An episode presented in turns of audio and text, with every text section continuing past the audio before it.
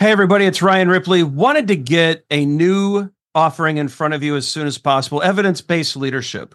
And so, as you all know, Todd Miller, myself, and Will Seeley, we're big on evidence based management.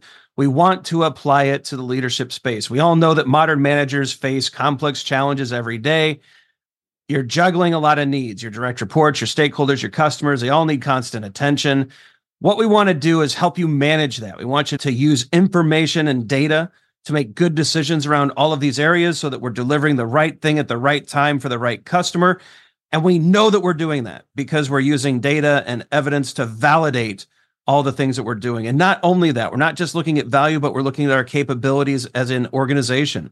Can we deliver on time? Can we innovate effectively? Do we have too much tech debt? Do we have too many things in process? Are we unable to deliver when the market demands that we do? We look at all of these things with evidence based management. We merge that into a leadership uh, mindset and lens, and we enable you to make new and better decisions repeatedly based off of the data that you're collecting within your organization.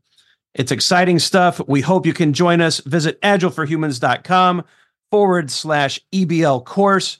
Join us in one of these offerings. We think you're going to love it. Hope you can join us. Use Agile for Humans, the number four to take another 15% off of this course. And uh, we can't wait to see you there.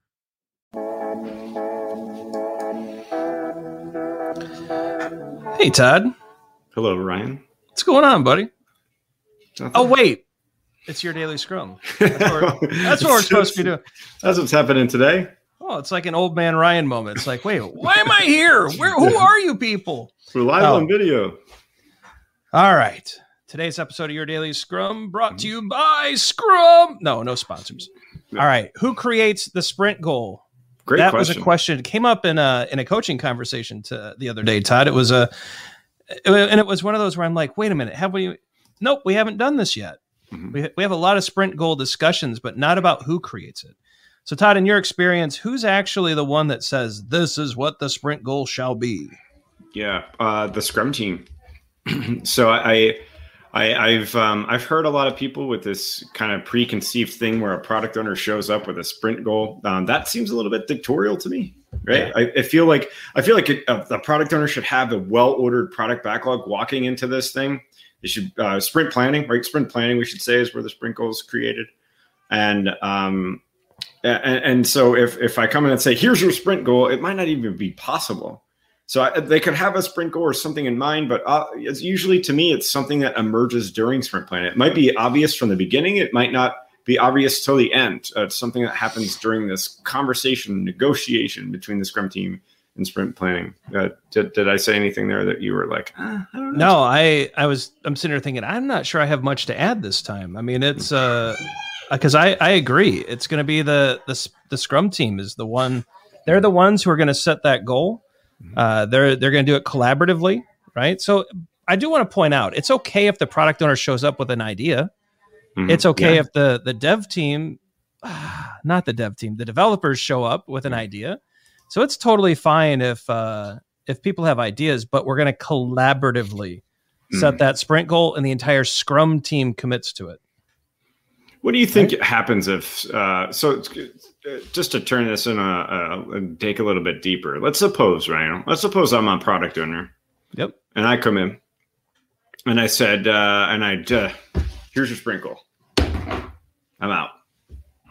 What What do you think happens when that, if that if a product owner would do that? Um, there's probably some uh, messaging happening that's negative about the product owner in some hidden subversive way. There might be some hand gestures behind the product owner's back. There might be I, some bad stuff's happening, right? There's some definite hurt feelings. There's some disconnects. There's some upset people, and uh, so we want to avoid that. I think mm. it uh, the more collaborative. we, Who likes being told what to do? Yeah. You know, I think I think Esther Derby is a she's a genius in this area, especially when it comes to change management and helping people with mindsets. And and she's got this. I'm going to butcher her quote, and I, am sorry, Esther, in advance, but I, I love the work you've done here. And you've got a quote that goes along the lines of people don't resist change; they resist the coercion behind the change. And and so I think it, it kind of applies here too, where uh, a, a, product owner shows up and throws a, a, sprint goal in the face of the developers. There, that's coercion. Yeah. And they're going to resist that just naturally. and I, and I I don't find that to be a, a successful long term pattern. Yeah, I think you're right. Uh, so, and like the behavioral, uh, behavioral aspects of it. But are we like fumbling with language today? I, I, I remember. yeah, blah blah. The behavior, and that's why I kind of asked to, to drive that because I'm sure there's some people that may be listening because I, I feel like that's something that's happening quite a bit out there, out yeah. in the wild. That's what I've hear, heard a lot.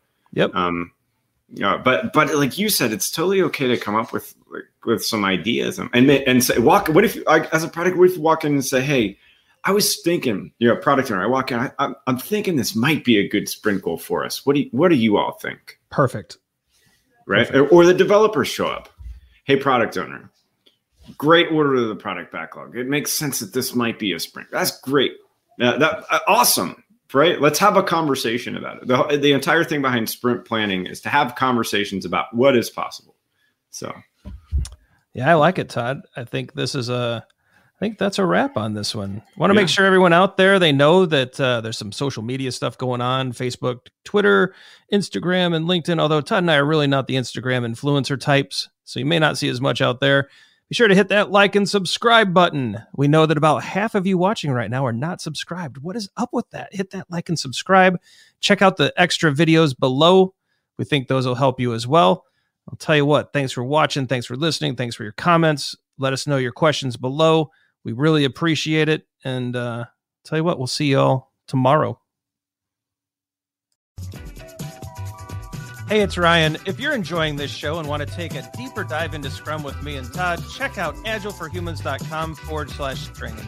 Be sure to also look at the show notes to subscribe to our newsletter, get a copy of our book, Fixing Your Scrum, and learn more about working with us at Agile for Humans. Thanks for listening and Scrum on.